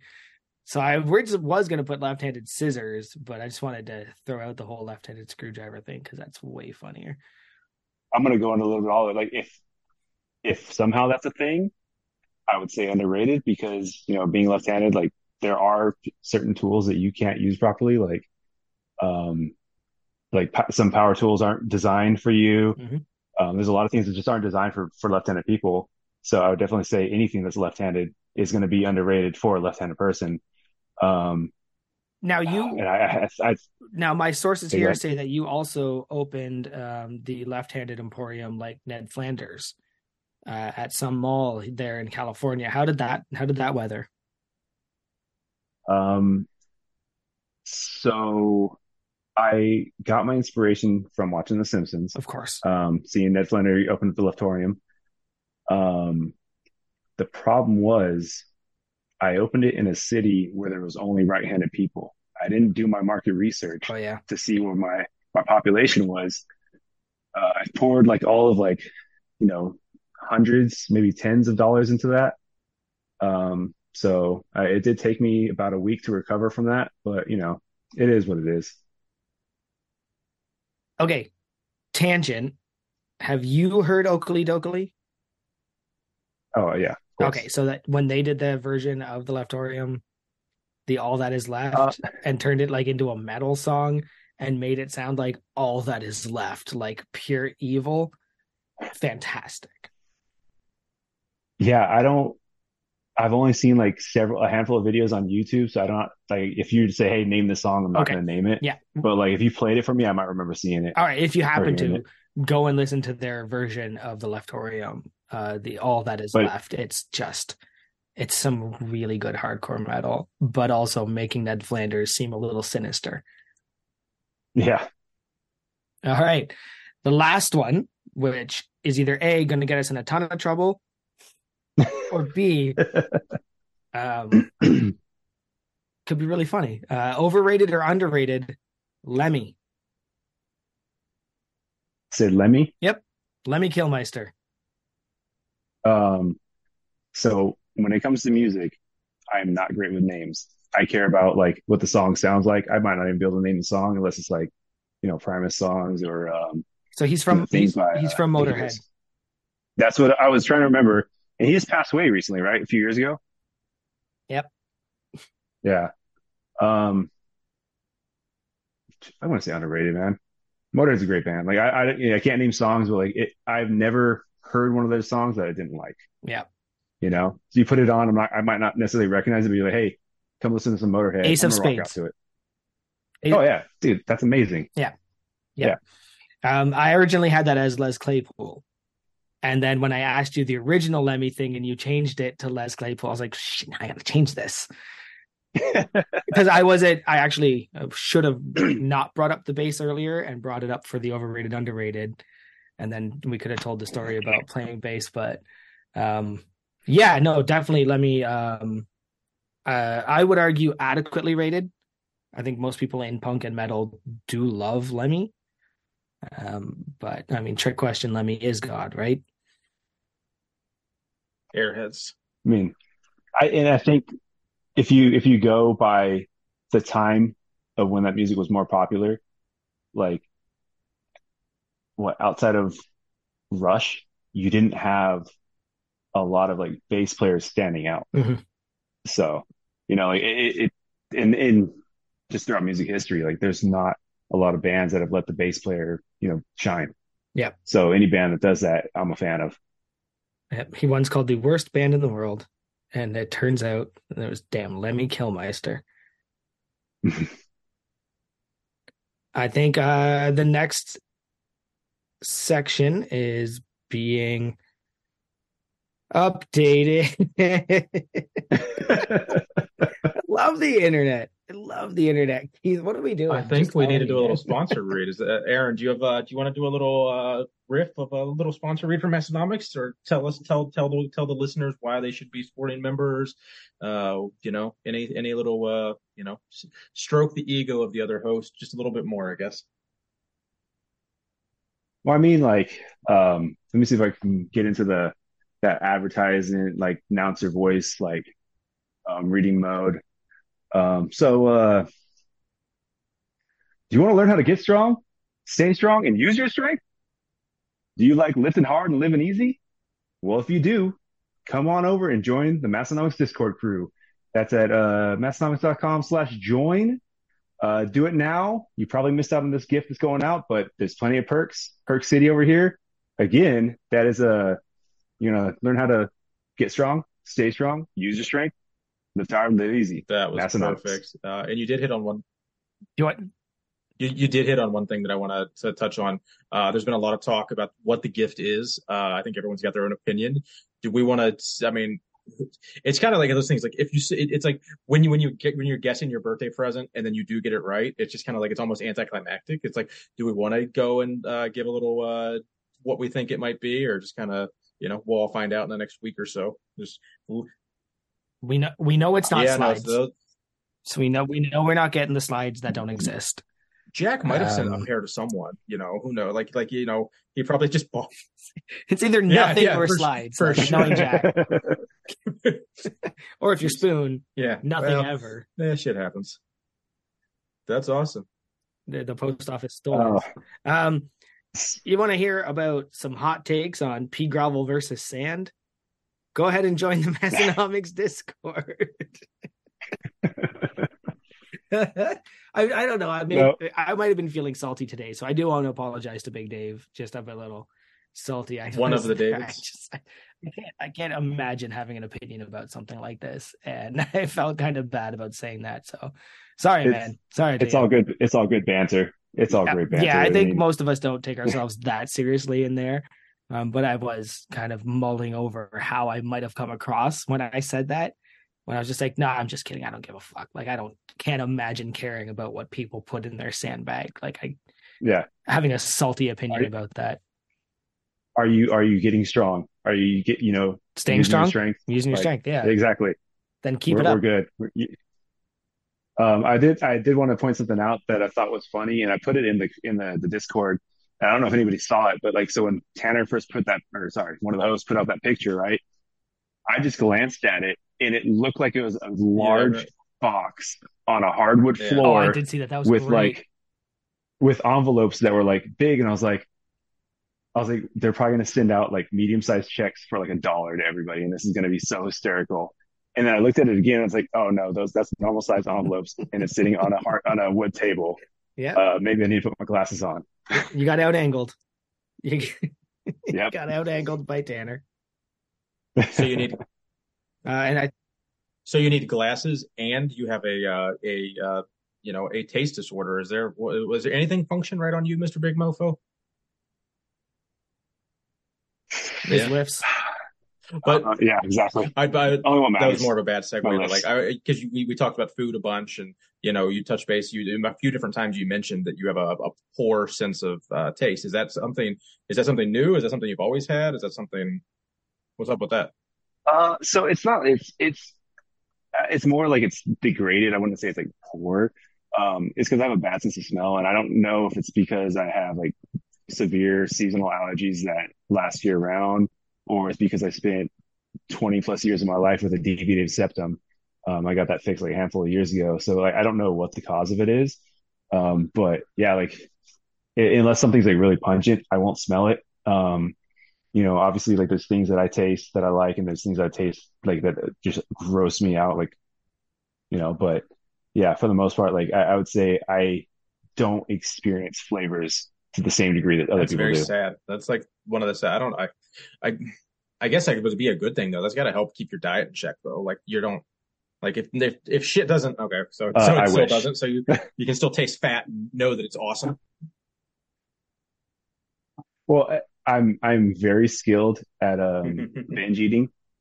Um, and I- it's funny you mentioned it. I think last on last week's podcast about like when it comes to like donuts, cakes, or like things like that. It's if it's put in front of you, you just engulf it. And like I'm the same way. Um, like I, I, I can put down a box of donuts and not even bat an eye. Good to know. I may or may not be making a meme. Talk amongst yourselves. Tune into Instagram for That's all your funny. laughs right now. So you uh you- you are a garage gym lifter, as it looks like. Uh, has that something you've been a like? So have you been a commercial gym guy, uh, or are you pretty much solely into the uh, garage gym now? So, uh, and this is something that I, I found like it, it's a little surprising to me, but I, I guess this is more common. Like I discovered lifting as a teenager. Um, I initially started lifting in my bedroom with a like a Weider bench press that I bought off my cousin when I was like 15 years old. Um, and then I we got into lifting at school um, for initially wrestling, and then like I was able to do it as like a replace as a, an elective class. Um, then I didn't lift for a couple years and got back into it in, when I was like 19 years old. Um, but I, uh, yeah, I, I went to the commercial gym. I went to 24 hour fitness for several years. Um, seeing all kinds of crazy things in the gym, all the like the memes that you've seen. Um, I grew up lifting before YouTube where you had to like wait for the next month's issue of, you know, flex or muscle and fitness or whatever to see what the next workout was and things like that. Um, so yeah, like, but, uh, COVID is what drove me into going to the home gym life. Um, and I mean, I'm, while I don't have the best setup, I'm very grateful for it and I'm, I will never go It's back. got to be beneficial too. You're saying you're driving like up to an hour a day. So if you're good, you got to think you're working eight to 10 hours a day. You're in a car for two to three hours a day. That leaves like three or four hours and then you're trying to go to bed. So yeah, trying to squeeze a workout in. There's no way you could justify Exactly. doing three hour, you know, I'm sure the closest gym to you's got to at least, you know, I, or well, depending on where you're at. I don't know how bad the traffic is, but, uh, you're talking two to three hours. You're talking two to three hours to it- go to a commercial gym and get any kind of workout in. So what, Yeah, it, it's it, it's it's way better having it at home. But you save so much time. Um, you do run into the issues like where I like like when I get home from work, you know, because I'm just tired from the drive. I like to chill with the wife or with my son for a little bit, and sometimes I get so relaxed doing that that I end up not lifting. But you know, still, like I can make those lifts up on the on the weekend too, and I just do it whenever I want, and I don't have to wait for Yeah, the I. I feel that the, the the days that I'm the most active, the days that I get my best workouts in are obviously Sunday because that's just when I have my friends over. But then like Friday, Friday, uh, because it's like you just there's no pressure to get up and go to bed, or to, there's no pressure to go to bed at a certain time because I don't have to get up and go to work on Saturdays. So for me, I always try to get my two big like my two big workouts are Friday, Saturday, and then I get one to two workouts during the week, and it just kind of you know typically there are certain days, but if like if I have a shitty day, it's no big deal to move it one way or the other. But the Friday and Sunday are just always a, a constant in my training. I'm very lucky to have that. Yeah. But do you have anything you'd like to ask us? This is a uh, one of a relatively new segment that I'm. It's my pretty much my favorite segment because you know I love talking. So, what do you have for Joey and I? Do you have anything? Uh, get, get anything good? The the bar's been set pretty high the last few weeks. We've had two or three weeks worth of uh, good content, so you cannot let us down. Yeah, that, uh, I will say I might not um, equal to what those guys have come up with. In, I mean, uh, one of them, I, I so I actually have two questions. Um, the first one is, who do you think you are? And the second one is, I know I don't remember your backstory, uh, Big Keith, for for gyms, but I remember uh, Big Joey mentioning like boutique gyms, but and I talked about the commercial gyms. Um, I've seen some weird shit in commercial gyms, and, going at all hours of the day, all hours of the night. I'm just curious, like, what's the weirdest thing you've ever seen at any kind of public I've got, gym? I've got two that come to mind. So, LA Fitness, local to me, um, big commercial. It's just your, your 24 hour. It's not even. It wasn't even 20. It's a big big box gym. Uh, pool, sauna, hot tub, all that jazz. So, number I said, which one? Do you want the worst one or the second worst one first? Uh, so I've, so I've got, I've, I've got two. Like, so I'm going to go with the one that's not the worst. Uh, and that is, so this will prelude to how bad the worst one, in my opinion, was. So walk in, uh, I can tell the, I can tell the hot tub's closed because they got a sign on it and there's no one physically in it. But, and then, and the jets, uh, aren't physically on, like where you like turn the dial and they, they go super on, but there's always a, a circulation pump going. Uh, someone early in their day had had an accident and took shit in the hot tub and they scooped it out the best they could, but there's still shit particles circulating around in the center of a hot tub that I've spent hours in. Uh, so I did not get in. I did wait like hours. Do you hours before well, or after both, the shit? But like it was probably six months before I got back into that hot tub. I, I waited till they they. Oh, okay. so it wasn't immediately. I just I enjoyed how you're like there is shit floating, and I spent hours in there, and I was like today, like like with like, the shit.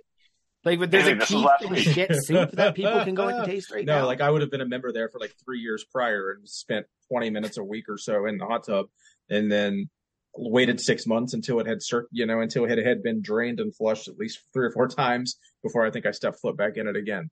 So, and that is not my worst public gym story my what I consider some people might consider that worse than the other one because the other one's a little more medical, uh, but I think it's just disgusting. So everyone has a naked people in the in the gym, like in the locker room. I've seen you know everyone's seen a hundred dicks in the locker room. It's not a big deal. That's not the problem.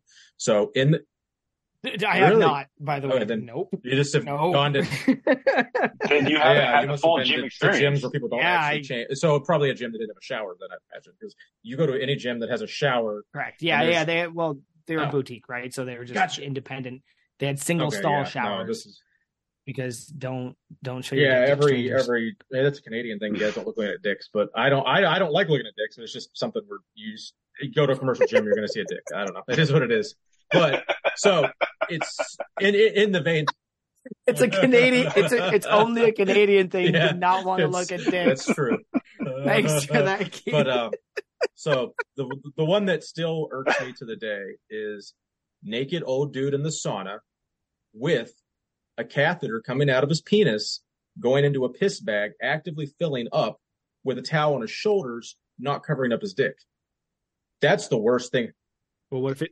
What if his shoulder was cold? Fuck, it was 140 degrees in the goddamn sauna. I don't need to see your dick urinating into a piss bag and like I get that some people might not consider that as bad because it's a medical thing, but like what the fuck? Cover up yeah. your penis, man. Like I don't want I don't want to see a little one inch nubbin with a catheter coming out of it. But as There's as a, a, Canadian, as a Canadian, I just would not have looked at his dick. Like you can't like it's just there. It's a the sauna is shaped like a U, and I'm sitting on I'm I'm sitting directly above and across I from broke. him, and I'm just like, well, I got to get my sauna in, but I guess I oh I, that memory I could. Yeah, that's all right. My, so Big Keith's new nickname is uh, Meat Gazer. Yep, Dick Looker. Whatever, dude is not. Dick Farm Hunt. Oh, Dick God, Farm Honey Cut. All if, if, if you guys want these sound clips, so I'm not finding them. um, so to answer your first question, uh, do you know who I think I am? to answer your second question, um, like personally going to a commercial gym, I I really the commercial gym I went to, I strictly went for deadlifts. Like I only went there because they had a deadlift bar, and I always tell the story of I don't go there anymore because I came in and I started walking towards the deadlift um, rack. They only had one rack with a free bar, with a power bar, and some kid raced me there to do shrugs. There's three open hydraulics machines. So I don't know I don't know what they're called. We'll continue along with the Joey doesn't know things.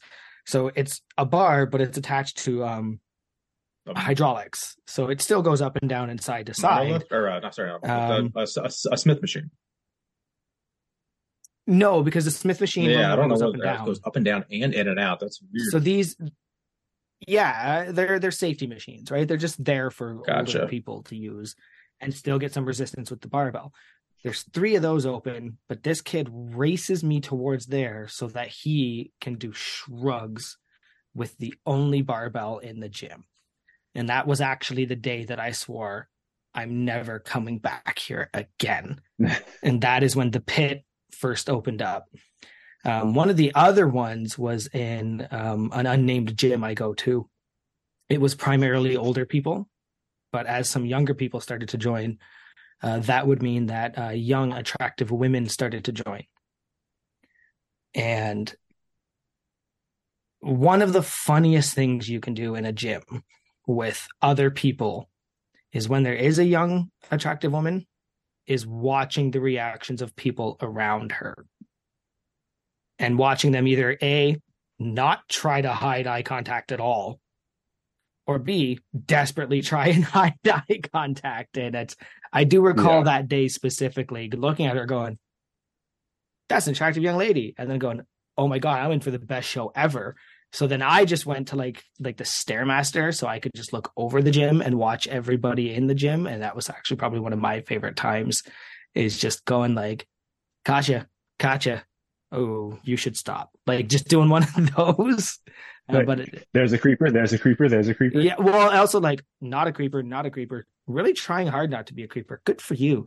And right? but I mean, being married and completely done with human beings at the time, I have the luxury of not wanting to look at people half my age.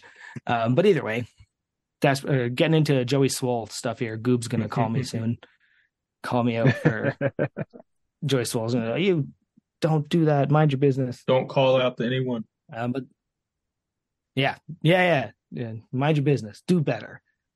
Actually, yeah, I, I, would, I would, I would like to, see, I would like to see him get on the, the main podcast. You know, it would be a good interview, I'd imagine. Uh, Tanner and I talked about it briefly. Um, you know, I was I was tagging him in a lot of posts and trying to and trying to gather up some support. Um, but he seems to have a media team that you can't get past. Plain and simple. You just can't get past them. You've got to put in an official request. He's probably going to ask for money. And I just told Tanner, I yeah, I give up. Like it's just not gonna happen from our end. It's gonna have to happen from uh, now, Lindsay loves to lift, who is working or lifting at the mm-hmm. Lift Hard Live Easy. Uh, he follows her. So if we wanted to tag her in um, to get him, I mean, we should also have her if I'm really pushing it, like talking about potential guests for the main podcast. Uh, we should have her as well as him, but it just wasn't going to happen. He just is, he's behind a media paywall. I always I always prefer the guests that are like at least follow Massenomics. Like I get gotta like they they they've done however many hundreds of episodes. You're gonna run out of people that actually follow you, but mm-hmm. like it is just more enjoyable when they at least know something about you. I mean, it, I, I guess for for for the for, yeah. for the interview point of view, it might even be easier for the host to like interview someone that doesn't know shit about them because then it's like a complete blank. They don't have to play up to any of the bits because there's no expectations from the guest. So I could see the benefit of that. But like, I don't know, as a consumer, it is it is just always more enjoyable when there's just more of the the banter and they everyone gets the bits. I, I agree. It's it's more natural. It's more natural. Yeah, I agree, and, and I've said it kind of. You know, it's always better to interview somebody who knows what you're going to talk about a little bit right? When somebody who hasn't listened to our podcast, who hasn't listened to a single episode, and they ask us, "Hey, can I be on it?" and it's like, yeah, eventually, but like you should probably know what we're doing before you ask to be on. And you know, I, I do think that some of the best ones we've had are people that have always been on Massenomics, like um the, that Boston guy from Canada. He was great from Oh, King yeah. Lifts. he was good Yeah. because he like he knows it. he was into it. And you know, um, Right. Rob Paga, Vintage Wade's Paga, he was into it. Like he knows Grant. Grant is one of my favorite because he is he is in he is us who just happens to Yeah. own the Strength Co. But also is like one of the crew. He just has fun and hanging out with him at the Arnold was amazing because like he just welcomed me into the Strength Co booth. I'm a nobody. And him and John welcomed me into the Strength Co booth. But him interviewing is so much more fun because he's on the inside jokes. He's on the the buzzwords. So I agree. I agree. It's always Yeah. better when somebody kind of knows what's up. Yeah, definitely.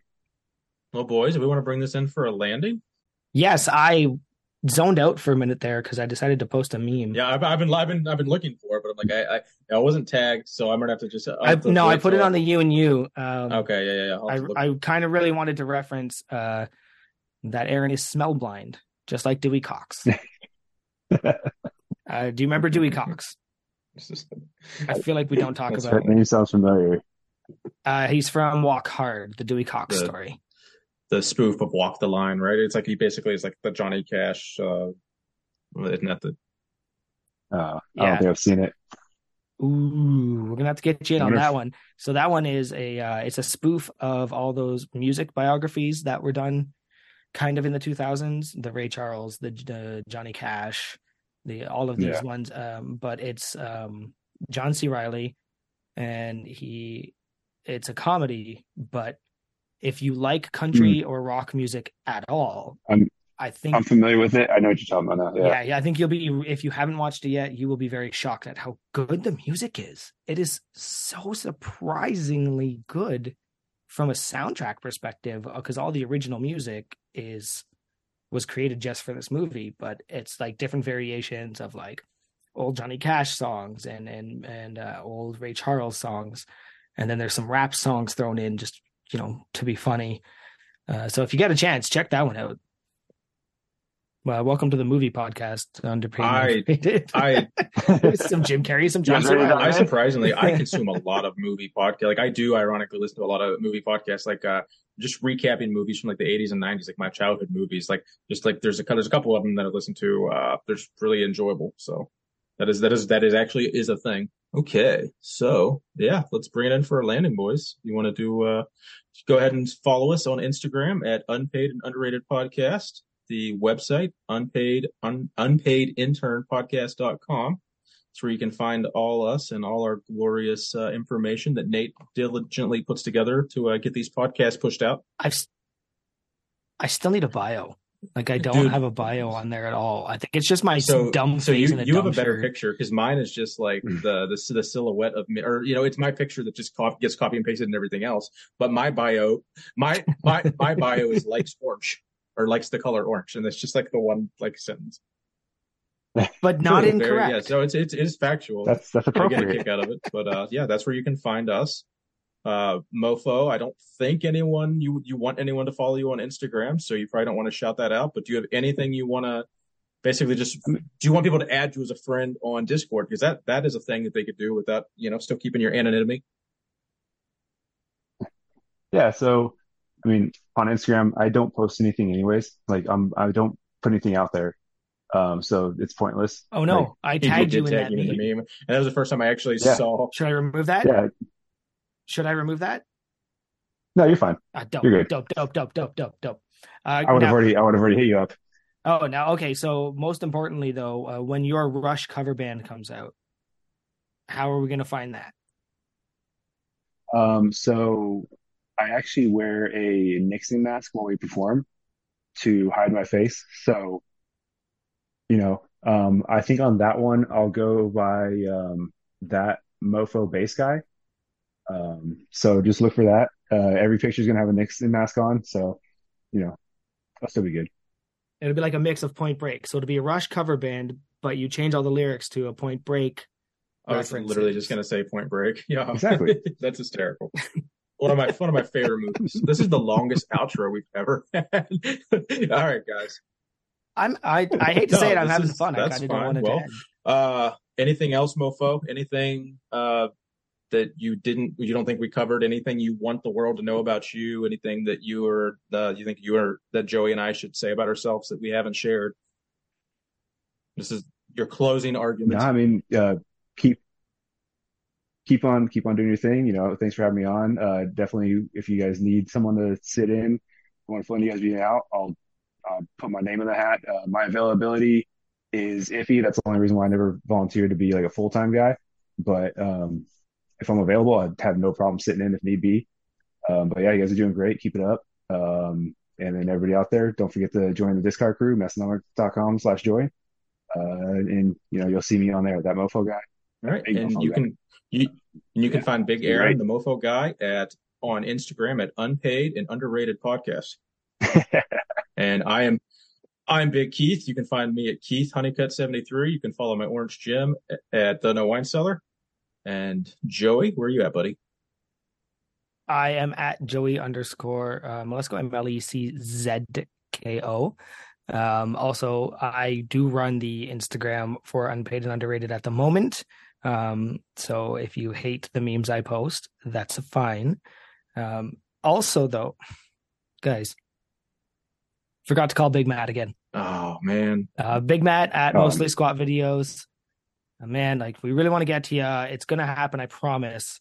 Uh, but it'll happen next week. it's probably a good thing we couldn't get to him this week because he's still over in the uh, UK. It looks like, right? I believe I, I've ba- based off his stories, he is definitely not stateside. Uh, I think that's implied, uh, but I might be way off base. But I'm pretty sure he is not currently in America. If, but I don't know. Who? All right, All right, All right, guys. all right. We will uh, see you next Tuesday, boys.